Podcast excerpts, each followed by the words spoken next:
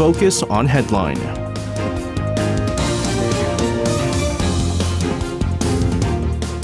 And let's take a look at what major issues are making the headlines today on Focus on Headline. For this, joining us in the studio, we have our Sochi sisters joining us in the studio, Soa and Ji. Guys, welcome back. Good evening. Good evening to you guys. We're going to start things off with domestic politics because the E Ten One Disaster Special Act, which was unilaterally passed by the main opposition Democratic Party at a plenary session at the National Assembly. We know that the ruling PPP lawmakers did not even take part in this, and which was a little bit surprising considering the fact that the National Assembly's Speaker of the National Assembly, Kim Jin-pyo, came out saying that the two sides were very close to an agreement, but come voting day, it was unilaterally passed. This is to reinvestigate the 2022 Itaewon crowd crush incident that killed 159 people. But now it may face a presidential veto once again, as the ruling PPP lawmakers had called for President Yoon Suk-yeol to use his veto powers. So let's start off with this. What's the latest situation on this? Well, there have been speculations on President Yoon Suk-yeol once again exercising his veto power against a bill that has been passed at the National Assembly, backed by the opposition parties. This time, it's about the special act designed to establish a special investigation committee to reinvestigate the Itaewon disaster that claimed the lives of 159 people in a crowd crush in Itaewon in Yongsan-gu district in Seoul in late October 2022. After its passing at the National Assembly, there were mixed expectations regarding the ruling People Power Party's next move after they boycotted the vote, meaning whether they will ask the president for using his veto power or not. Now, this Thursday, the PPP did decide to request the president to exercise a veto power. Their argument being that the main opposition Democratic Party did not consult enough with them and acted alone in the plenary session's procedures last week when the act was passed. While PPP lawmakers gathered consensus on requesting President Yoon Suk-yeol's right to veto, they also proposed to the DP a renegotiation of the special law. The ruling party members had also raised concerns of biased investigations and difficulties in legitimizing findings. Now, in protest against the PPP's aim to make a veto request to President Yoon, the families of the tragedy's victims and civic groups shaved their heads in protest in front of the presidential office today. It remains to be seen whether President Yoon will endorse the act or reject it, and it's not as obvious as it may have seemed in other cases when President Yoon before had, vetoed acts, and it did happen quite a number of times during his administration. So this time it's not as obvious because the general elections are coming up, and also this is an issue that's quite sensitively perceived by the public. Yeah, which is why, unlike some of the other acts that were passed unilaterally by the main opposition Democratic Party, the PPP initially kind of held back on any sort of remarks on whether or not they're going to request a presidential veto, but it's come out. But the unfortunate thing with this is that this wasn't supposed to be a political issue, right? You had 159 people killed because of the Itaewon crowd crush incident, and it should be more based on the families because, again, like you said, the families and the civic group came together. I think of the 70 people that took part in the protest today, about 10 of them took part in the shaving of the head protest. But if initially, I guess, normally if the families of the victims are requesting a reinvestigation, the right thing to do maybe is to reinvestigate. But the ruling party does know. Unfortunately, it does get very political. We saw that with the Sewol Ferry, right? Which is why initially, right after the whole Itaewon crowd crush incident happened, it became too political from the get-go, when the focus should have been on the victims and the victims' family. But whether or not this is going to certainly impact them on the upcoming upcoming general elections. We'll have to see. Also, speaking of which, we have major political figures running for the upcoming general elections, gearing up for the big event, announcing pledges one by one, aimed at tackling some of the biggest issues the country is facing. We're going to talk about what some of them were, some of the, I guess, policies and reforms that the politicians have announced earlier today. Ji-hee, you have more on this. Right. So Emergency Response Committee Chairman Han Dong-hoon and Democratic Party leader Lee Jae-myung announced their respective general election pledges to address the country's low fertility rate issue today. Now, for the People Power Party, the low fertility issue is the first pledge announced for the general election. And the pledge consisted of comprehensive measures, including strengthening parental leave. And parental leave pay will also be raised by 600,000 Korean won per month to 2.1 million won. Companies that have been recognized as family-friendly, providing different policies for parents, would also be exempt from corporate taxes. And Lee also announced a comprehensive plan to tackle the same issue at the National Assembly earlier today. And for the Democratic Party, this is the fourth pledge announcement following the introduction of a 5-day lunch for seniors, as well as a salaried nursing home care and a neighborhood primary care system. Unfortunately, Korea is currently facing a more serious issue with regard to declining birth rates and an aging population than that was earlier predicted. So as per the data released by Statistics Korea, the total fertility rate in the country was just 0.78 last year. This is the lowest in the world. And additionally, the number of elementary school enrollments has dropped to 300,000 this year, and it's expected to decrease further to 200,000. So this is leading to several major changes, such as a reduction in teacher recruitment, as well as even the closure of some schools. Now, meanwhile, the new Reform Party, led by former People Power Party leader Lee Jae-myung, has pledged to abolish free subway rides for seniors over 65. But instead, Lee said he would switch it to a prepaid transportation card that costs 120,000 won a year. And this could be used by these seniors for city trains, as well as buses and taxis. Yeah, senior citizens are not very happy with this particular reform policy. But just kind of going back to today, there was a lot of different things that was mentioned, but it sort of centered on how to go about tackling the country's low birth rate, right? And so I think the main opposition Democratic Party came out first, and their focus was more on providing houses, right? Because they're saying that one of the big thing is that, you know, people are just unable to afford homes. And so they're going to be providing rental homes, I believe, for families that have two or more children is one of them. And there's some loans and all this stuff. And then the PPP, of course, focusing more on the parental leave. One of the interesting things that I think that came out, are we going to talk more about this? No, right? One of the other things that came out that I found interesting was that they're allowing, the PPP came up with this. They're allowing 5 sick days per year based on, like, if you have a kid up to, like, 3rd grade, let's say, like, you know, your kid's sick and you have no one to watch over this person because the husband and the wife, they have to go to work. Well, you're allowed to take the paid day off if your child is sick. And so little things like this. And it's interesting how the two rival parties kind of are coming up with different measures for different sectors, one focusing more on the real estate and the loans, the other focusing on the parental leaves, and of course, financial assistance that come from the parental leave. Also, moving on here, a reinvestigation into the 2018 Ulsan City mayoral election interference scandal has been ordered by the prosecution, this involving former senior presidential office in the former Moon Jae-in administration. So let's get the details of this.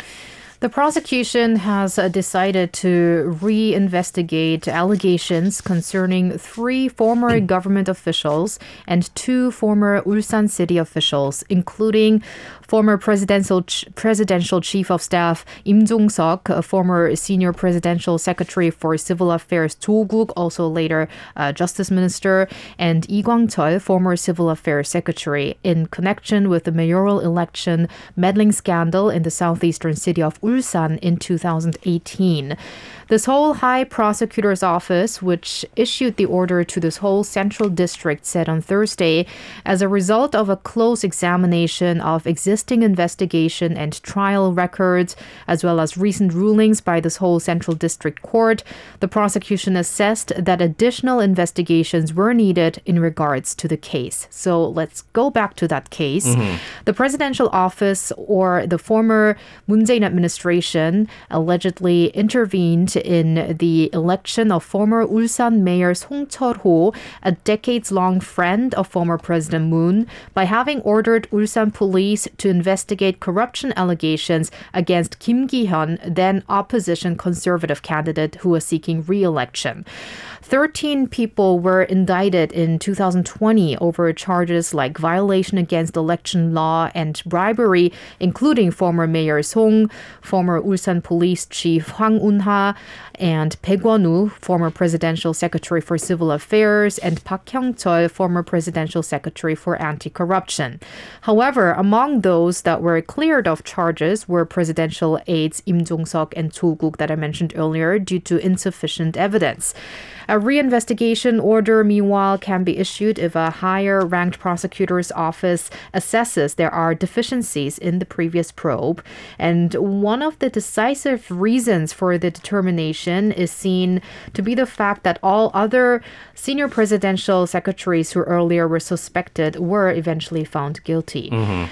Meanwhile, this latest decision could affect Im Jong-suk's running for the general elections, as he has registered himself as a candidate for the DP. Yeah, and also it's going to impact him on the long run, because some others are saying that he could potentially be a presidential candidate as well. And so you have a large number of people. They're saying a lot of the DP candidates who could be potentially running for the presidential office have a lot of legal issues at hand. This including DP leader Lee Jae-myung and now Im Jong-sok. Let's move on here. We certainly have a couple of days, 2 days of meetings taking place between the top nuclear envoys of South Korea, U.S., and Japan. There were some bilateral meetings, a trilateral meeting also taking place in Seoul today, as we have been talking about the tensions certainly running high on the Korean Peninsula amid North Korea's continued provocations, not to mention their harsh rhetorics that have been coming out, their deepening military cooperation with Russia. Gee, let's get more on this. Sure. So South Korean Special Representative for Korean Peninsula Peace and Security Affairs, Kim Geun, and U.S. Senior Official for North Korea, Cheong Bak, and his Japanese counterpart, Hiroyuki Namazu, Director of the Asian and Oceanian Affairs at the Japanese Foreign Ministry, held a trilateral meeting at the Foreign Ministry in Seoul this afternoon. Now, they reportedly coordinated a trilateral response to recent developments on the Korean Peninsula. North Korea has escalated tensions this year, as we know, with aggressive rhetoric, shifting its policy toward a hostile two-state relationship, and announcing a constitutional amendment that would allow for the complete occupation of South Korea in case of war. Now, the 3 countries shared their assessments of recent developments in North Korea-Russia relations, including North Korean Foreign Minister Jo Sun-hee, recent visit to Russia, and they explored ways to strengthen coordination with the international community to prevent North Korea-Russia military cooperation. Now, the international community's concern is also growing regarding this, with foreign ministers from 50 countries and the European Union's High Representative for Foreign Affairs and Security Council issuing a joint statement expressing concern over North Korea's transfer of ballistic missiles to Russia. Now, the three countries also presumably discussed practical measures to cut off the North Korean regime's nuclear and missile funding streams, including illegal cyber activities, dispatching overseas workers, and maritime transshipment. And earlier in the day, Kim Geun and Cheong Bak held a bilateral meeting as well before the trilateral meeting, during which both sides urged North Korea to stop its aggressive actions and statements, as well as its reckless nuclear and missile development and provocations. And they called for the country to return to the path of denuclearization via diplomatic means. Yeah, unfortunately, I mean, we've talked about all these different talks taking place. It's not the first time they've met. I think the last time they met was 3 months ago, I think, in Jakarta, once again. And, I mean, it's only the three sides holding talks, right? What we really need is North Korea to also get involved with the discussions here, but it's just getting their strength further and further. Their collaboration with Russia is certainly getting closer, and that's irking a lot of people out there. Also, speaking of which, the United States, because new warnings being issued by Washington regarding the potential of additional military aid from North Korea to Russia. U.S. officials making remarks regarding North Korea's military space capabilities. So let's get more on this. Right, North Korea might provide Russia with more military support in Moscow's war in Ukraine, as warnings from the U.S. suggest. Pentagon Press Secretary Major General Patrick Ryder said in a press briefing Wednesday local time that North Korea and Russia clearly have a relationship, adding, quote, "What we don't want to see is the continued proliferation of aid to Russia to be used in Ukraine." This comes on the back of the visit by North Korean Foreign Minister Choi Son-hee to Russia from Monday through Wednesday. On the invitation of her Russian counterpart Sergei Lavrov, she not only held talks with Lavrov, but also sat down with Russian President Vladimir Putin. Commenting on Pyongyang's recent launch of what it claims to have been a hypersonic intermediate-range ballistic missile, Ryder urged the North to refrain from further destabilizing activity. The U.S. still is calling for North Korea to return to dialogue, though, as was said by U.S. State Department spokesperson Matthew Miller in a separate briefing where he stressed that dialogue is the only way toward lasting peace on the Korean peninsula. Meanwhile, on the same day, a senior Pentagon official said the U.S. will take North Korea's military space capability seriously if it possesses elements enabling the North to wage war. This, according to John Plum, the first Assistant Secretary of Defense for Space Policy, who also said there is an array of problems from North Korea, including its ballistic missile programs and violations against UN Security Council resolutions when asked about how to curb Pyongyang's potential threat in space. So I believe that the comment he's kind of diverting from the question of whether actually its capability in space is a threat to us, because there are already too many threats that we are already having regarding North Korea. You know, it's interesting you mentioned this because earlier today, I had to read his statement 5 times to understand what he was trying to say, because you're right. I think he really was diverting from what the message was. He wasn't trying to be clear, because one of the things that he also said was like, we don't really think from right now, we're assessing that the military reconnaissance satellite that they launched last year, it's not really a threat right now. Whereas like everyone else was saying, I mean, it's a threat because now they're able to kind of further improve their ballistic missile technology. And then everything else that was said was like, well, but it is a problem. But it's not really a problem. But it is a problem that they do this. So honestly, I really thought my English was getting worse because I really had to read this 5 times to understand what was going on with this. But so I'm glad I wasn't the only one that had a hard time understanding. Right. I was on the same page with you on that. I do appreciate that. Victims of Japan's forced labor who participate in the second class action lawsuit won the first round of the case against Mitsubishi Heavy Industry. We also have some updates on this front. Let's get more. structure. So the Civil Division 13 of the Gwangju District Court ruled partially in favor of the plaintiffs in a damages lawsuit filed by four plaintiffs, including the 94-year-old Korean forced labor victim Chong Shin-yong against Japan's Mitsubishi Heavy Industries. Now, the court ordered the company to pay 100 million won in alimony to Chong and one other plaintiff, as well as 160 million won and 18 million won to two other defendants, respectively. Now, the rest of the plaintiffs' claims were dismissed, however. In January 2020, four plaintiffs, including Chong, filed a second forced labor class action lawsuit against Mitsubishi, seeking $240 million in alimony payments. And, Chong went to Japan back in 1944 to work as a forced laborer at Mitsubishi Heavy Industries Nagoya aircraft factory, but the Japanese welfare pension only paid her 931 won, which is about 99 yen, as a withdrawal allowance. Now, in light of other similar cases that have preceded this one, it's expected that the Japanese companies will appeal, so it'll be a long time before the case is finalized. Now, in addition to this lawsuit, other civil damages cases against Mitsubishi Heavy Industries, Mitsubishi Motors, and others are underway, including one appeal case in the Gwangju High Court and 14 first instance cases in the Gwangju District Court as well. And nationwide, 63 lawsuits for damages by victims of forced labor against Japanese companies have been filed so far.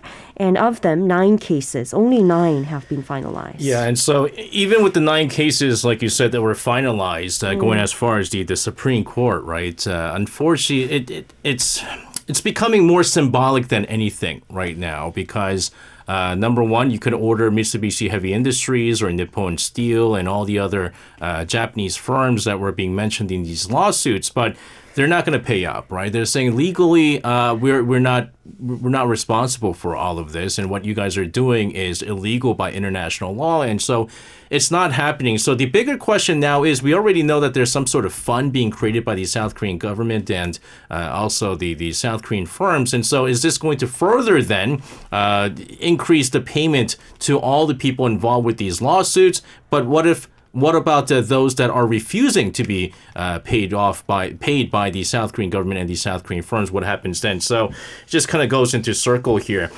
Just yesterday, one of the reporters were asking me about a pronunciation of a very renowned person. He is the IOC president, and I said, well, the pronunciation of this person depends on who you ask, me or Soa. We're talking about IOC president Thomas Bach. is the American pronunciation, or if you ask Soa, is Bach. Bach. And he bit the Winter Youth Olympic Games now. Just around the corner, you had the IOC president himself touring around the venue and expressing his pleasure of the facilities. Soa, tell us more about this. Sure, and you know what's funny is that I, on purpose, did not put his name into your lead, SJ. Why? Because you don't trust me to pronounce it correctly? No, I just wanted to, pronouncing it Bach for the past couple of years now. Good job, great. Okay, well, anyways, IOC President Thomas Bach made a tour of the village that's set up for the Gangwon 2024 Winter Youth Olympics at Gangneung Wonju National University on Wednesday. It looks like he was more than satisfied, as he said, quote, "What I can say from this visit here in the village is that I'm very, very impressed by the quality of the accommodation and what I'm hearing from the athletes. They're all very happy." Adding to that, he mentioned the importance of good sleep and good food for athletes. And in terms of that, they seemed to have confirmed that the rooms, beds, and food is all excellent. In fact, he also visited one of the rooms himself to check the beds and also the shower facility. With that, the IOC chief told reporters on site that all is set for a successful Winter Youth Olympic Games. Bach toured with Cheong Bak, head of the Games Organizing Committee, and also talked with the young athletes from different nationalities. He also also had a message to the teen athletes, the gist being to enjoy the experience. He said it's a unique experience as well as a great stepping stone for the Olympic Games they might participate in one day. The event, meanwhile, is held from the 19th, Friday, to February 1st. It marks the first time an Asian country is hosting the Winter Youth Olympics. And I think it's just the fourth event. I think, Esther, you're going to talk about this event later on in the program. But more than 1,800 athletes from 79 countries are to compete. Now, although snow, of course, is perfect for winter games, you might think, but organizers are on high alert as heavy snow is forecast in the Gangwon-do province's Yeongdong region starting this Thursday through the weekend. The Ministry of Interior and Safety therefore called on extra vigilance while local municipalities held meetings to get prepared to keep facilities, roads, and of course people safe, especially ahead of the big sports event. You know what's funny is you mentioned how Thomas Bach examined like the beds and stuff like that, right? Yeah. So we had that issue in some other event, right? We did, but the thing is with Pyeongchang, right? Remember the Pyeongchang 2018 Winter Olympic Games? So because, like you said, like in other countries, like there were issues. What is it? Was it? I think it was Japan. Japan. Let's not mention the countries, but there were countries where there were issues with the beds, right? There was some issues with the beds, but then they were saying in the 2018 Pyeongchang Winter Games, they were like the beds were useless because a lot of the non-Korean athletes, they absolutely fell in love with the floor heating system. And so they're like, we don't need beds. Awesome. We want to sleep on the floor. And so they basically took all the, the blankets and stuff like the beddings and just put it on the floor. And I was talking to one of the athletes who participated at the 2018 Pyeongchang Winter Games. He was from Canada. And so he was building his own home. He was getting his home built. And he had requested the contractors to build a floor heating system like they do in Korea. And so it's great. It's impressive stuff, right? And so that's why I found it so funny that the IOC chief was looking at beds where most of the people aren't even going to be using the beds, I'm sure, because of the cold weather there. Let's move on to the Middle East. We've been covering this particular issue for quite a bit, but the concerning thing with this is how quickly and how far this conflict in the Middle East is spreading right now, because October 7th of last year, we were just kind of talking about the armed conflict between Israel and Hamas, and that's certainly expanded to other regions, other militant groups, and other countries now kind of mired in this conflict there. The Houthis, who have already faced multiple rounds of airstrikes in response to their targeting of international shipping, struck a U.S.-owned bulk cargo carrier. The armed conflict again. I mean, this is escalating to a next level here. Gee, let's get the latest on this. Sure. So Yemen's Houthi rebels have claimed responsibility for a missile attack on a cargo ship in the Red Sea, as the United States says. It has launched a new strike on Houthi targets amid soaring tensions around the key waterway. Now, according to a maritime risk management company, this Greek-owned bulk carrier was reportedly targeted and impacted with a missile while transiting the southern Red Sea northbound. And the Houthis' military spokesperson, Yahya Saria, said in a statement that the Yemeni rebels targeted this ship with naval missiles on Tuesday as it was heading to Israel, resulting in a direct hit. There were no reports of injuries, however. And earlier on Tuesday, the U.S. military said it launched a new strike against the Houthis, hitting anti-ship missiles in the third assault on the Iran-backed group in recent days. And according to a U.S. Central Command statement, the strike destroyed 4 Houthi ballistic missiles that were prepared to launch and presented an imminent threat to merchant and U.S. Navy ships in the region. And the Houthi attack on this cargo ship involved an anti-ship ballistic missile, according to the statement, adding that the ship continued its Red Sea transit after being hit and saying it remained seaworthy. Now, the Iran-backed Houthis have attacked what they say are Israel-linked commercial vessels since November, disrupting maritime trade routes. And the Houthis say that the attacks are a response to Israel's bombardment of Gaza. And on Sunday, U.S. forces shot down a Houthi cruise missile targeting a U.S. destroyer. And on Monday, a U.S.-owned cargo ship in the Gulf of Oman was hit by a missile as well. And regarding all this, earlier, Qatar's prime minister said LNG shipments would be affected by Red Sea tensions and warned that the strikes on Yemen is worsening the crisis. And he also said military intervention will not bring an end for this, nor will it contain it. In fact, it will only create further escalation. Yeah, so far, some of the countries, I guess, either directly and indirectly kind of impacted by this crisis in the Middle East right now. We already know about Palestine, right, Israel. We have Yemen. We have also Iran. We have some of the, the mediating countries like Qatar and Egypt. But it's now expanded. We're not going to talk about, I'm pretty sure, I feel like we're going to talk about this maybe in the future, but now there's this conflict between Iran and Pakistan. And so there's been some exchange of fire there, which led to the death of children, and there's some retaliatory measures. And so I feel like, again, unfortunately, I've said, we're only 18 days into the new year, but there's so much happening right now. But this crisis in the Middle East is something that we have to really zoom in on moving forward here, and hopefully it doesn't blow up into something bigger. But speaking of which, we're going to stick with issues in the Middle East. Iran, a supporter of Palestine, spoke through its foreign minister on the situation in Gaza. This at the World Economic Forum over in Davos, Switzerland. So tell us about the remarks over there. Right. Iranian Foreign Minister Hossein Ahmadi Amir Abdullahian claimed that attacks on Israel would end if Gaza war stops, warning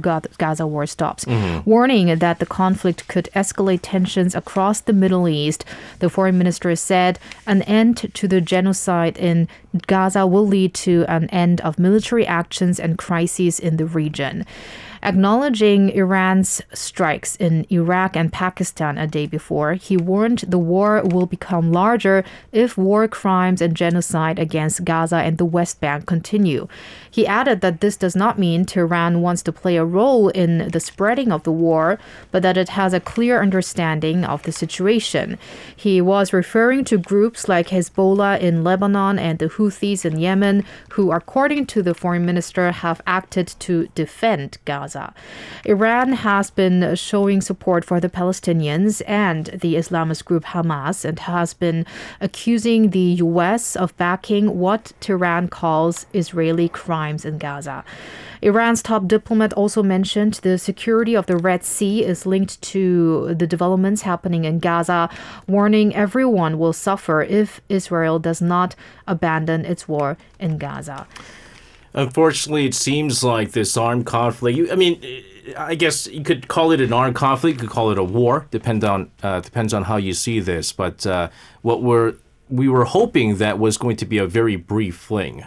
Even, I believe, Benjamin Netanyahu, the Prime Minister of Israel, has come out saying that this war is going to last until 2025 is what they're saying. But the bigger question is, what about in Gaza? When does the reconstruction process for Gaza begin? Because there's already a figure right now. They're saying that it's going to cost about $15 billion to rebuild all the homes. There's something like 350,000 homes in Gaza that were destroyed. And so a lot of money, but time is the big thing here. One last piece of story here. The Israel Defense Forces Chief of Staff, we're talking about Herzi Halevi, warning about the increasing likelihood of the war in the northern region during his visit to a reserve forces exercise in the northern regions. G, wrap us up. What do you have for us?